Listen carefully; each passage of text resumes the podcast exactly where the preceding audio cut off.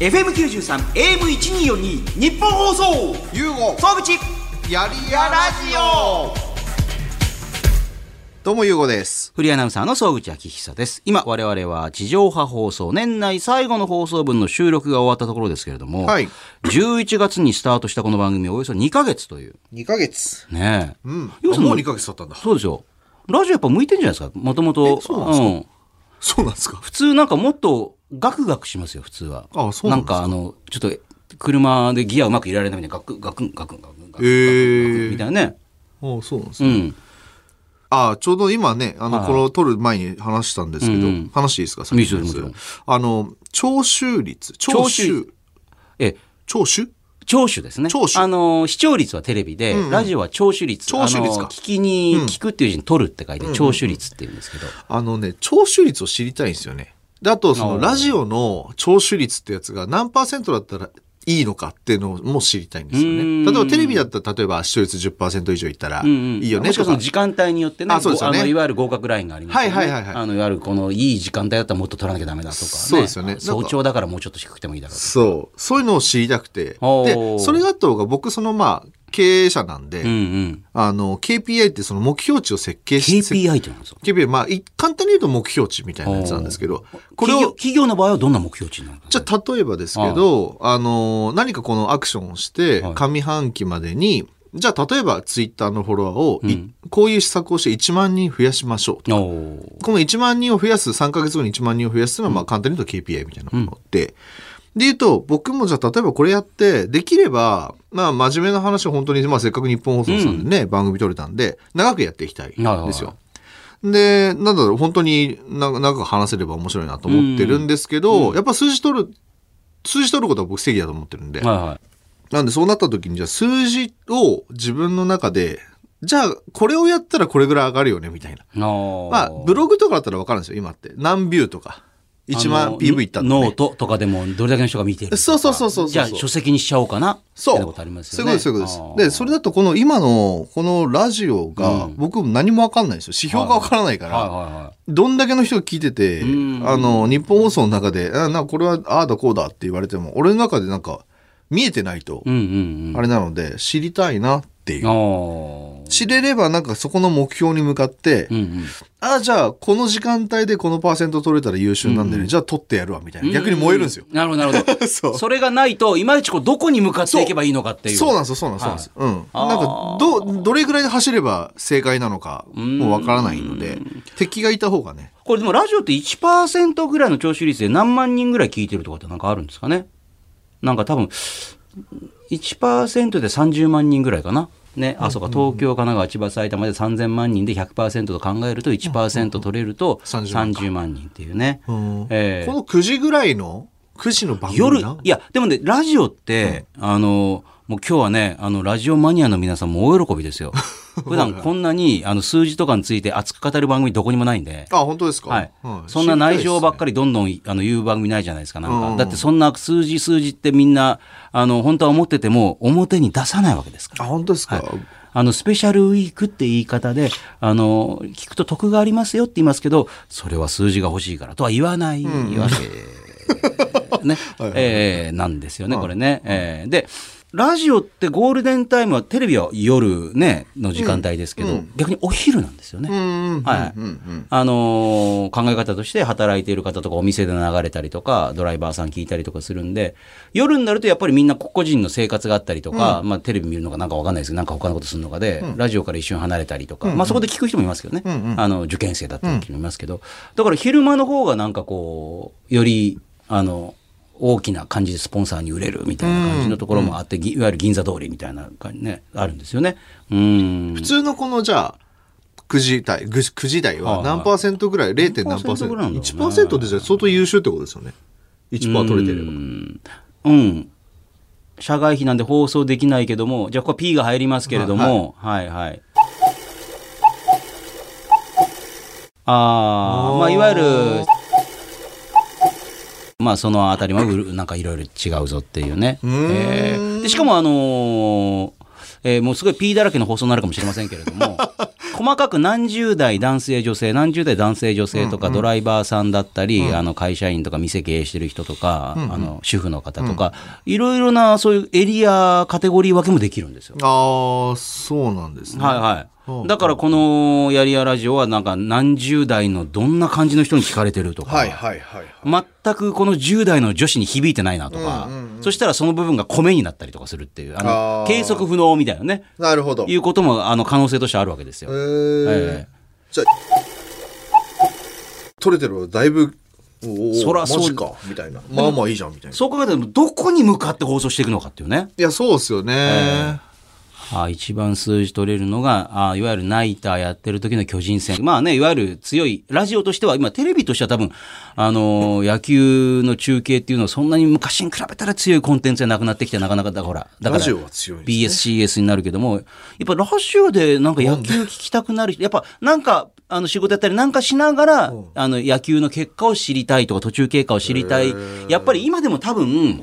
あの夜の6時からその10時ぐらいの間に、テレビの前にずっと座って、昔だったらこうビールとかを飲みながらお父さんがみたいな、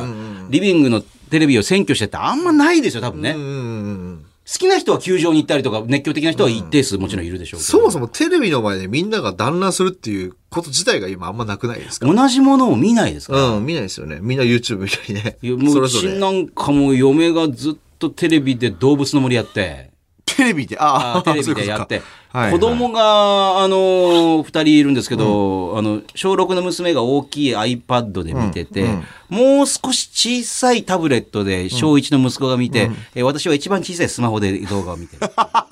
このヒエラルキー。画面の大きさで。あ、でもこれ多分全員、み、みんなそんな感じだと思うんですよ。うちもそうですもん。みんな見てるものが違うんですよ。うん。いや、そうです。だって我慢してみんなで見るもんってなくないですか昔はだからほら我慢して見てましたよね。そうそうそうそう、野球を見させられてたとか、ね。まあそれで逆にちょっとほら相撲とかなんか見ててなんかちょっと面白いなって思う人もいねそこ入っていく人もいるんでしょうけど、うんうんうん。ねあと親が完全にチャンネル権握ってるからそうですね。あのードラマでちょっと入浴的なヒャッハーになると急に変えられるっていやそこ見たいのにあなっみたいたあっなたあった。はいはいはい。そうですね。今はでもラジオはもともとあんまりそうじゃないんですようね。ん。だって個々人で聞くもんだから、みんなで集まってそのね確かにそそれは戦前とかはそうだったでしょうけど、いやラジオに前に集まる今は個々人でもうラジオって昔からそうだから、やっぱりだからちょっとわ分かれてるんですよ、全員同じもの見てないあかーらなるほど。だからこそ、子に、だ誰が聞いてるかがすごくど大事んななんで人がき何十代のどんな人が聞いてんのかなみたいな、す。なるほど。えええ知りたいですね。なんかそこが。分かれば。えだから今多分あの聞いてる人っていうのはもうすんごいあのやりたくないことやらなくていいっていうかもうやりたくないことがすんごいたくさんあるもう基本的にそんなに意欲がないあと借金買い取りますっていうからもう意欲がなくて借金が たくさんあるもういろいろ人生迷ってる人が。なるほど ええあんまお金使わないそう ですね。あのスポンサー的にどうただこの番組いいのは、はいあのスポンサーが目の前にいるんで 普通はほらこんな適当な放送してると、はいはいは我々の思ってるターゲットとちょっと違ってきてるから、んちょっと何とかしてくださいよとかね欲張りがあったりするんでしょうけど、自分でやってんじゃんっていうい。まあそうですね。ねえ、うんいやでも優子さんも昔は多分ラジオ普通に好きで聞いてたんでしょうけどはい。そんな裏側があると思わないじゃないですか。うん。まあ裏っていうか、あんま理解して聞いてなかったですよね。そうですよね。そもそもうんええだからこそなんかこうやってこっち側に入ってきてみるといろいろ面白いわけでしょ。なんか確かに。なるほど。だからあの聴取率調査習慣があるといろんな番組があのガラガラがシャーンって変わって特番になったりとうか、んうん。あの旬のあの今が旬の人気のある方が急に出てきたりとうか、んうん国産和牛とか、えーいろんなものが乱れ飛んだ り。ね、お米とか野菜とかが乱れ飛んだりな、プレゼントがね時にはもうホームラン打つたびに現金が乱れ飛んだりと かいろんなことがあるし逆に TBS ラジオは TBS ラジオでもうあのいわゆる大きなもう聴取率っていうのは捨てると、もうラジコとかの数字だけでいくっていう、うんなんかねあのそのラジコとかがどれぐらい聞かれてるかっていうのに、あの特化していくでもそうなるとやっぱラジコとかのあのそう使いこなせない人たちはもうそこに視界に入ってこないけどまあそれはそれでいいってっいてうこと考でしょうね。え方なんですよね。まあそうでしょうね。どうしまあます言ってる意味はわかります、それは。はいはい。ビジネス急的には。急になんか若者言葉とかを無理やり使い始めたりと かえどういうことですかああ、若者受けるためえにえ。ああ、急に頑張ってピエン的なことを急になでもな、なんか僕、その、ラジオラジオの、あの、うち別にその、なんか宣伝とかする必要ないって言ったじゃないですか。はいはなんかそういうとこじゃないんだよな。そのマネタイズをする場所じゃないと思ってるんで、こ ああこで。一応だから、あの、オープニングなんかでこんな人ですよってことで、レディオブックって会社の CEO ですよとか、はいはいまあ一応フェラーリとパートナーシップを結んでるような、まあ携帯周りのいろんなことやってる会社ですよっていう。でも今日はあの、なんかむしろ最近それも言わなくていいんじゃないかと思ってるんですよね。本当ですかなんか、あの、あの、それこそ稲川淳二さんの話聞いてから思ったんですけど、あーあ、まあ、これは本編聞いてない人あそうかそうかそうかあの、稲川淳二さんは階段で稼いでるおじさんと思ったら、あの、じゃじゃ工業デザイナーとしてもいろいろ一流なんだよっていうね。だからまあ、いわゆる、だから、我々がし、我々とか、僕が、僕らがしてたこと、は表面っていうのは、逆に副業で、本業があってデザイナーだってことじゃないですい。か。はい。で、あの、本当に好きで、まあお金も稼いでるけど好きで階段話ですよね。へうん。で、なんか、そういう方がかっこいいなと思って て。え。なんか、だから、まず、まず名字捨てましたよね。あ、そうそうそうそうそうそう。名字を捨て、YUGO になり、さらにはどう脱皮していくんですか、じゃあこれ。だから、その別に経営者とか言わなくていいんじゃないかなと思って。お前、こいつ誰でもう、貫き通せばいいんじゃないと思ったんですけどね。誰だよ、この YUGO って。全然 YUGO ユーゴでしか言わないけど、あとは何にも言わないけど、なんかわかんないけど、20分とはいえ番組任されてるけど、どういう闇のパワー持ってんだよ、みたいなの。方が、なんか、確かに、あ確かにそうだ。あの、オープニングで、エクスキューズみたいに、ユーゴさんは YG をユーゴですしか言わないんですけど、私が、まあ、総口ですって言った後に、ユーゴさんというのは、あの、うさんくさい感じがするけど、また違うんだよっていうね、ちゃんとした会社をやってる人で、あの、あの、ね、世界のフェラーリにも認められてるんだよ、ね、だから番組やってるんだよって言ってたんですけど、そうじゃん、うん、もういらないと思って、 それ。うん、やめましょう。来週からやめるもかうやめやめよう。だから、こう、前、お前誰で、そのままい、で、興味持たれたら調べるじゃないですか、みんな、人が、人って今はそうなんですよね。うん、そう。逆に、あのー私が言う3行ぐらいの、言っちゃうと、もう調べなくなっちゃうっていう、ね。調べない。うん。確かに、もう最近だとすぐに調べるから、あの、だ、誰とか、ちょっと後ろに写ってる可愛い女性とかで、誰だこの人そうそうそう、なんかなるじゃないですすか。ぐねそう。 CM で誰だろうすぐ調べたりとかしたら、みんな結構同じように調べてる人が、あ、いる、結構いるんだ っていうね。そうそうそう。その方が、なんか、ああ。いじゃあ、例えばわかんないですけど、稲川淳二さんが、実は私、プあのね、工業デザイナーなんですよ。工業団やってる、本業はそっちなんですけども、えー階段とかもやってやまっすやってる稲川淳二ですって言われたら、あ、そう。ってなる、なりませんそう。うんええ逆に本当にそうなのぐらいの感じ でそうそうそう。なんかちょっと、あとあの、ななんですか、ちょ今名前がどうでした武井壮さん。武井壮さんあねの人も、なんかもともとめちゃくちゃすごい経歴の方ですよね。いきなり出てきた時って、な、何この人ってなったじゃないですか。はい、しかも急に出てきたみたいな。しかも出てき方があのーどこだったかな麻布かなんかのバーで、ずっと顎を鍛えるためにバーのカウンターで犬用のガムをずっと噛んでいる男がやっていて。それをピエール滝さんが面白い面白いってなって、はいその店でたまたま見つけて、なんであいつは犬用のガム噛んでんだって言っとって。で、テレビ出た方がいいっはて言ーい。って、テレビに急に出るようになったっていううんうんだからもう、あピエールさんには頭上がんないですみたいなあ感、じの。そうなんですね。うん。でもそんなことも何も知らずにいきなり出てくるからみんな誰だっていう。そうなりますよね。はいうん。な、なんか、そういう方があー面白いなと思って。面白いし、興味ひい、本当に興味湧いた人は調べるから。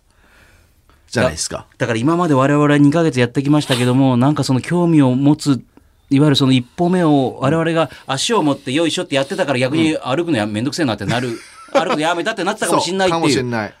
こいつ誰をそのまま行って走り抜けた方があー面白いんじゃないか確かにね、TBS ラジオでも誰だ、誰なんだお前はっていう番組あったのよ、誰おまっていう。と。あ、そうなんですか。ええはい。だからラジオの人って、有名な人もやりますけど、基本的にパーソナリティって出てくる人って誰なんだっていう人ただよく出てくるじゃないですか そうラジオって。まあ確ラかジオっにて確かに。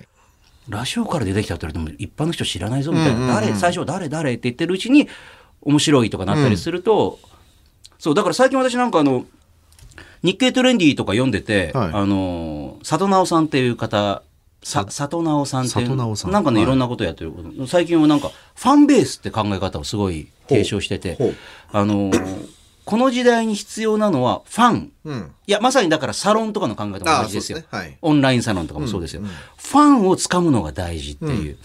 例えばなんかそこでへえと思ったのは YouTube に1日にアップされる動画、それを普通に見ると84年かかるっていう。へえ。 1日にアップされる動画でも。 84う年。ん。そう。だからその中から見つけてもらうのは大変っていう。でも、自分のファンの人たちは探しに来てくれるっていう。うん、そうそうそうそうそうだから、あのー必死になって企業も、えー一回、まだ一回も買ったことがない人を、あの、この商品を手に取ってもらうためにものすごいお金を投入して、一回取ってもらっても、もうそこでやめる人もたくさんいるわけだから、だったら、もともとそれを毎回買ってくれるファンの人を大事にして、ファンの人にもっともっと買ってくれる頻度を上げた方が、効率はすごくいいみたいなことが、なん、なんとかみんなこう、はい。わかり、ファンを大事にした方がいいって。でクラウドファンディングなんかまさにそうま。さにそう。はい。あのーバー、うんパフェバーもパフね、ェバーはいもう、えーそうじゃん、まさに、だって会員にして、会員ってだってお金を払ってもうくれるファンですよね、それそうねです、。そうです。あ別にもう、あの、雑誌読んで、あの、クーポン持ってきたんですけど、はいらないですね。ねそうそうそう。みたいな人って結局、ファンにならずに、クーポン食べて、なんか、その割には、えー食べログとかに結構また、あのそうそうそう辛辣なことを急に書いたりとかして、なんか、あの、なんとかいまいちだったみたいなことを書く人とか多いじゃないですか。うん。じゃなくてファンなんだっていう。そう。ねうえ。ん。うん。わかりますかまあ一人一人のそのなんかライフタイムバリューってよく経済用語で言うんですけども、はいは一人のお客さんからどれぐらいお金がお金を落としてくれるか一人のお客さんが、っていうところを見てった方が、なんでもう一回来てパッて逃げられたら、本当にまあ今おっしゃった通りで、お金投入したはいいけども無駄金になっちゃうので、うん。だから本当にその雑誌とかで見て、ずっとカウンターに座って何時間もいて、えー本当にお金を落とさないっていう、あの、そういう方だったらもう常連客とかこうファンの方をベースにする、それをがっちり抑えた方がいい、ちょっと待って、これ、ラジオ日経で枠取れるんじゃないかな、 これ。完全にこれラジオ日経だこれ今日真面目な話してますよねこれポッドキャスト、えーいかんいかん、なんか笑いがないとまずいな、こ れ。3分に1回笑いがないと、AM はダメだって言われてる。ねえ。えー急にメール読んでみましょうか。はいね。はいえーこんなメール来てますよ。あ、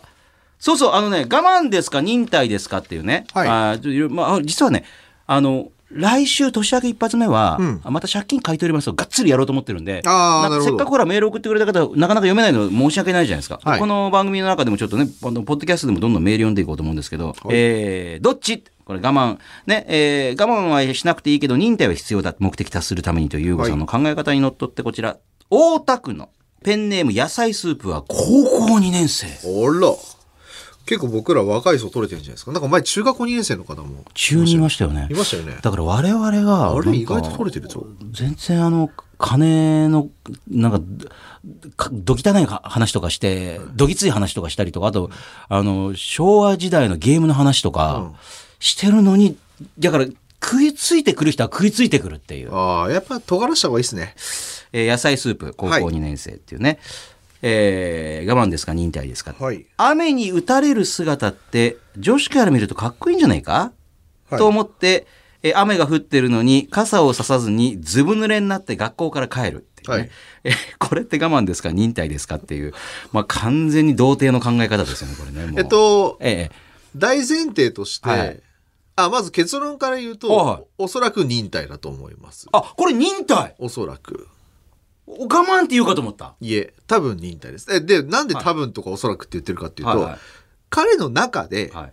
あの、だ、だって、その女の子がはい、かっこいいって言ってるわけじゃないですよね。そう思ってるだけですよね。なんかドラマとかで、漫画とかでそういう感じの描写あったから、雨に濡れて、あ普通に傘さして歩いてるよりも、ピシャーって濡れてたあ方が。の、水も滴るいい男的なやつですよね。もうぐちゃはーいっはいてなって、でも全然俺気にしてないしっていう感じで歩いてるのはかっこいいんじゃないかと思って、学校からずぶ濡れでずっと、ずっと、ずっと帰ってるっていう。はいはいはい。はい。これどっちでうんやっぱ忍耐だと思いますねあ。ーえっと、理由としてはやっぱその自分の哲学とか美学ですよね。多分それがかっこいいって思ってるっていう哲学ですよね。あだったらその自分がどうありたいかに対してどう動くかなので、濡れるってちょっとなって思ってるけど、いや、ここは貫き通す。俺の美学を。だからこれは忍耐だと思います。あ。今、私、このエピソードを思い出しました。はい。あの、ガクトさんはがい、まだマリス・ミゼルでバンドをやってて、あの、すごい、あの、なんか、フランス革命時代の服みたいな、マリー・アントワネットみたいな服着てる時にラジオ来てもらって、月下のね、とかそうであの辺りですね。それがメディア初登場だったんですよ。ーラジオでもラジオだけどみんなフルメイクで来て、はい。で終わった後にガクトさんとかがなんか「面白かったラジオ面白かった」って「そうそうですか?」ちょっと携帯とか交換しようよって言われて、え、いいですよなんて。私はほら、090って書くじゃないか。3なんとかで。で、ガクトさんのやつを、じゃあこれって渡されたら、0903って2個ごとにハイフンで区切ってるんですよ。は角田さんこれなんてこんな フランスではそうなんだよ いやいやいや角田さんあのおお入れづらいよこれ携帯のメモリーになん思い出したなんかえだ旗から見たら、でもそれでもうんアホかっていう人いるけどなんで日本じゃんとかって。あ。 はいはいはい090だわって言うけど、ワクツさんの中では、もう格好も全部その、そんな感じだし、携帯もだってフランスはこうだからっていうことで、090なんて、でも見づらいんですよ、配布がいっぱいあってなんか。はいはいはいいやもう真顔でした別にふざけてね、お笑いじゃんだってフランスではこうだから、うんうんうん。多分それガクトさんも、はい多分内心だるって思ってると思うんです よ。だるっでででもでも自分でも確かにねそうなんで090じゃないなって思ってると思うんですけどうん、と思いますけど、はいやっぱそこの自分のそうあるべきどうあるべきってことにだから彼とやってる見ことた目でそうも佇まい、これだあだからこのいいんですよこれは野菜スープじゃあ、それで貫き通せといや貫き通した方がいいですよ。ね、うんはい、そもしたら多分キャラ付けされますから。うもう街角とかで子犬を抱き上げればいいよな野菜スずーぶプ濡れにな君っってていつも刺さないよね。あの傘刺してない子でしょみたいな感じで笑い出るかもしれないし。なんでなんだろう興味を持たれるそうそう、興味持ってる。さっきの興味ですよ。そうそうそう。でそこでなんでかなと思って近づいてくる人いるかもしれないそううんっていうね、ですです。ああ、つながった話が。もう一個いきますかね。はい杉並のマーナベイベーさん。はい。あ、これはね、えーやりたくない。ね。あえーやりたくないはいやりたくないことやらなくていい。本当これどうなんですか、マナベイベー。僕は、髪を切りに行くのがもうすっげえめんどくさくてやりたくないです。はいはいはい。えーこれも結構若い人なのかななんか僕はっていう感じもね。うんうん髪切るのやりたくないって若ね。者多いな。だはいから。そんな感じで多分だってサラリーマンってなかなかそれやらないじゃない ですか髪切りやりたくないね髪を切っている間の何にもできずに美容師さんとどうでもいい話をせざるを得ないあの時間が無駄だと思うん ですああでも社会人かまあただ社会人なのであー身だしなみも大事なの分かってるんですとまあしょうがないとは思ってますがあの時間誰かに変わってほしいです変わるってすごいですねあこれねすぐにアウトソーシングさせる優吾さんでもこれ無理でしょ、うん。ええじゃあ代わりに切ってもらっといてって言われても、うんうんねうん。でもこれは、僕、まあ、まずわかるなっていうのはまあ一つですけど、でも僕も嫌だったんですよ、これ。あそうですか髪短くしてから結構短くすると、短いスパンで切らなきゃいけないんですよ、髪って。長いよだって一番頻繁にやんなきゃいけないのスキンヘッド、そうそうそうそうそうあれ超めんどくさいって意外とだるいんですよ。だから2週間に1回髪切るんですよ、う髪。おー来てますねそう。でで、そうなると僕も昔ってあんまりその、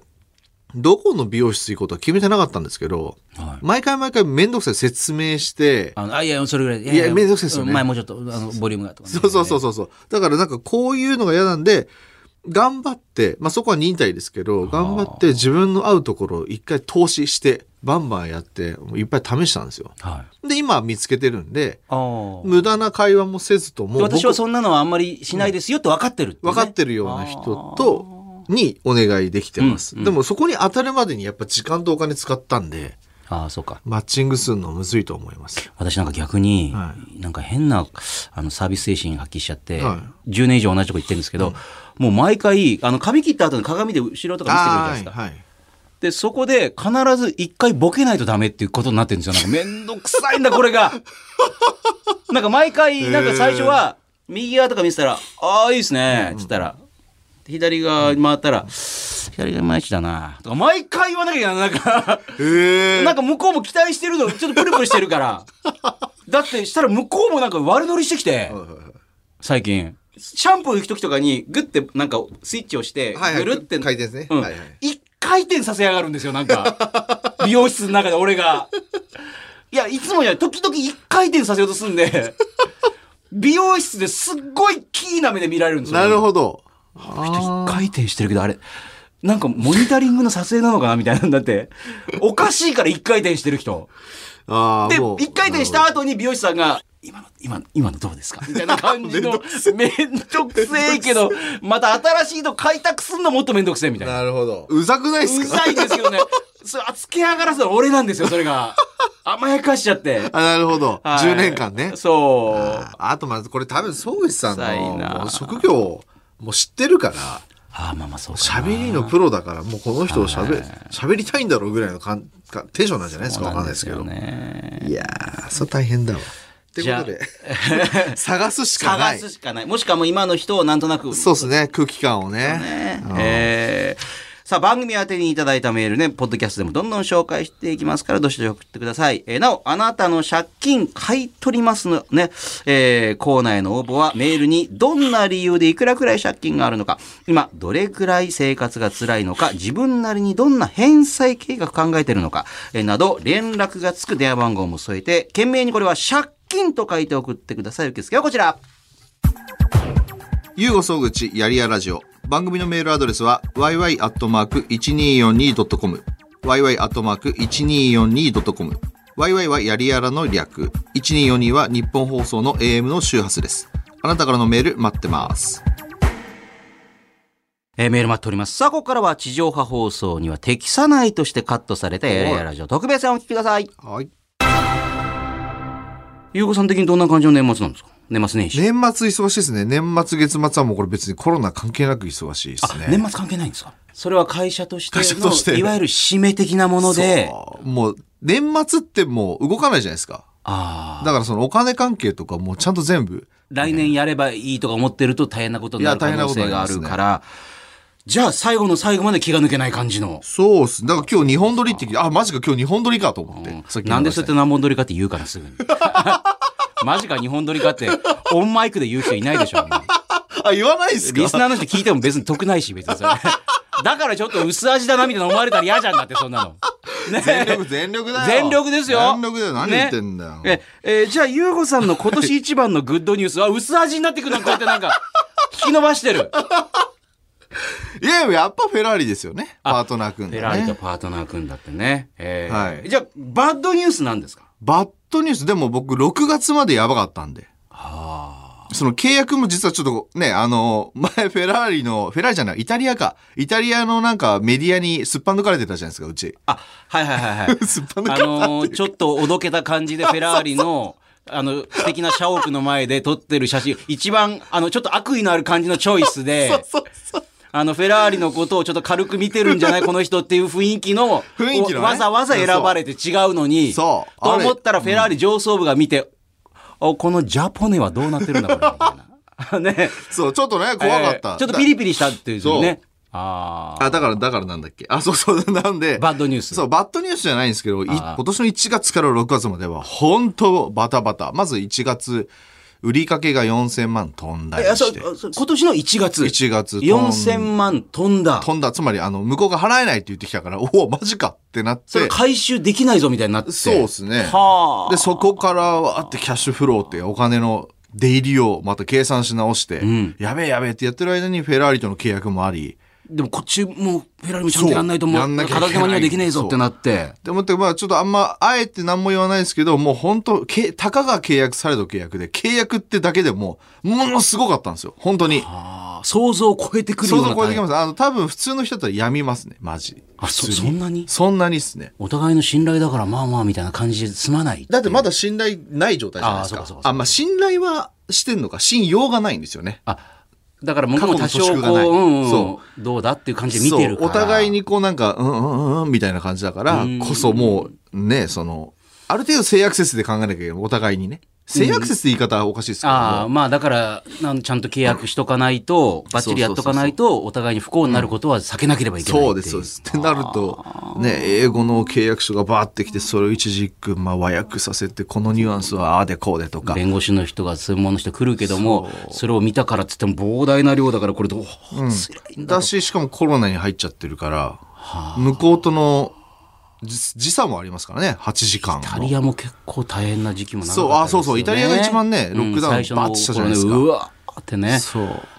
だからもう、レギュレーションが大変更して、時間もない深夜、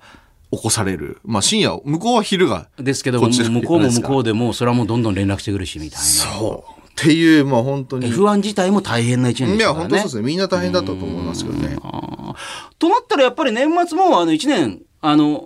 まとめてまるっと見ると、まあ、最後はちょっと良かったかなっていう。最後はまあ終わりよければじゃないですけどねはあ今年の6月からはまあだいぶ良くなって良きくなっててはい、へえ、来年に向けてこれチャレンジしたいことって何なんですか来年に向けてはまあちょっとこれもまだいろいろ細かいことは言えないですけど、フェラーリさんといろいろうん仕掛けをさせていただく。そうかそうか。この番組にちらっと言ってるのは、その F1、まあ、じゃなくて、まあ、いろんなところのカテゴリーで走ってるフェラーリの車でもう使わなくなったその部分とかをこう、そうそうそう携帯周りのものにこう、変換したりえーねね、はいえーできるんじゃないかとはかいって、リプロダクトできるんじゃないかとか、そういうのもやってたりそういうのもやっていきますし、まあ、いろんな会社さんの、なんですか、ブランディングもお手伝いさせていただく、まあ、契約が結構入ってきてるので。そういうことをやってますよね。結構好きっすね、そういうのがね。うちは。あの、裏方的な感じでプロデュースしていくっていうのが、あのまさにほら、あのーしょうがない生姜焼きっていう。ねうです。それもそうですね。これ知らない人超分厚い、あの漫画とかに出てくるようなステーキかと思ったらこれが生姜焼きっていう今度は、あの、ここに、あ持ってきます。だってあみ、の皆さんのようで。もともとはあれどこでやってるんでしたっけあれえっと、もともと所沢でやってたんですよう。んで、それ所を、沢でもなかなか買えないぞとかってなって、で、ちょうどまあ、うちらにそういうお話が来て、はで、プロデュースしていって、うちのメンバーとか、っていう流れですかね。あうんあれだってまさにプロデュースして、あのいわゆるロケットにブースターつけてそうそうそうそうその方一人だとなかなか難しいから、もう勢いつけてあげてそうどでんすどん拡散するみたいな、あーロゴから、戦略から、うーん SNS マーケから。そう考えると、私が最初に、まあ、それも今年でしたけど、お会いした時に、その、携帯周りのことをやっている人っていうのから、どんどんどんどん逸脱していくわけですよね。なんかうねん、そうですね。まあ私は携帯携帯周りももちろんやってるけど、ってまあ、人、大きな柱だけどっていう。そうそうそうそう。じゃあ、これから先何年か経ったら、もう全然違うことやってる可能性ってあるわあけで全すよね。然ありますよ。だってそもそもフェラーリもそうですよね。ああ、今年の頭だったら、それもあんまりまだ考えてないよ。その4000万がボーンって進そんだとうかは。そうそうそうそうそう。そう考えたら、そう3、4年経ってる時に、あの、なんかドーンってこう、あの、東洋経済みたいなのババーンって乗って、え、最初、携帯周りのことやってたんですか、うんうんうん